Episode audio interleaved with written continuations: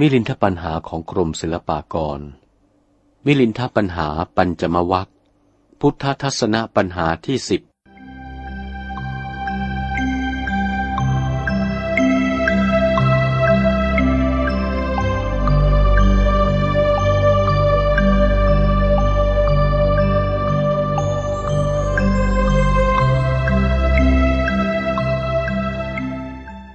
ถามว่า ถ้าพระพุทธเจ้ามีจริง ท่านอาจชี้ได้หรือว่าเสด็จอยู่ที่ไหน ราชา สมเด็จพระเจ้ามิลินภูมินทราธิบดี มีพระราชองค์การตรัสถามว่า พันเตนาคเสนะข้าแต่พระนาคเษนผู้เจริญด้วยปรีชา พุทโธอันว่าพระพุทธเจ้านี้มีอยู่หรือ พระนาคเษนจึงถวายพระพรว่ามีอยู่ พระเจ้ากรุงมิลินจึงตรัสว่า พระผู้เป็นเจ้านี้ อาจจะชี้ได้หรือไม่ว่า พระพุทธเจ้าเสด็จอยู่ที่นั้นเสด็จอยู่ที่นี้ พระนาคเษนมีเถระวาจาว่า มหาราชะ ขอถวายพระพรบพิษพระราชสมภาร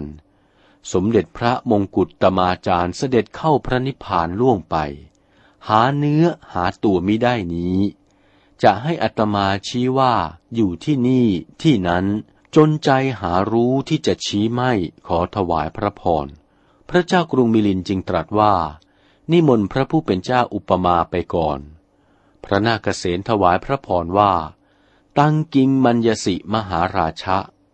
พระราชสมภารสำคัญอย่างไรจึงถามชนี้ เปรียบดุดเปลวอักขีรุ่งโรดโชตนาการ เปลวเพลิงดับยังอยู่แต่ฐาน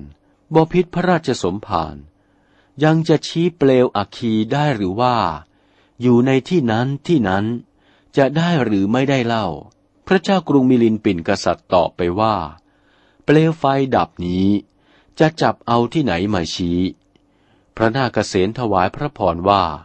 ชั้นใดก็ดี ข้อความที่ตรัสถามนี้ก็เหมือนกัน เมื่อสมเด็จพระอนันตคุณอดุลมิ่งมงกุฎโลกาจารย์ เสด็จล่วงลับดับขันเข้าสู่พระนิพพานไปศูนย์แล้ว เหมือนเปลวไฟที่ดับ อัตมาจนอกจนใจ ไม่รู้ที่จะชี้ให้เห็นพระองค์ได้โดยแท้ ตามกระแสพระราชองค์การตรัส สมเด็จพระเจ้ากรุงมิลินปินกษัตริย์ ทรงฟังก็โสมนัสปรีดาตรัสว่า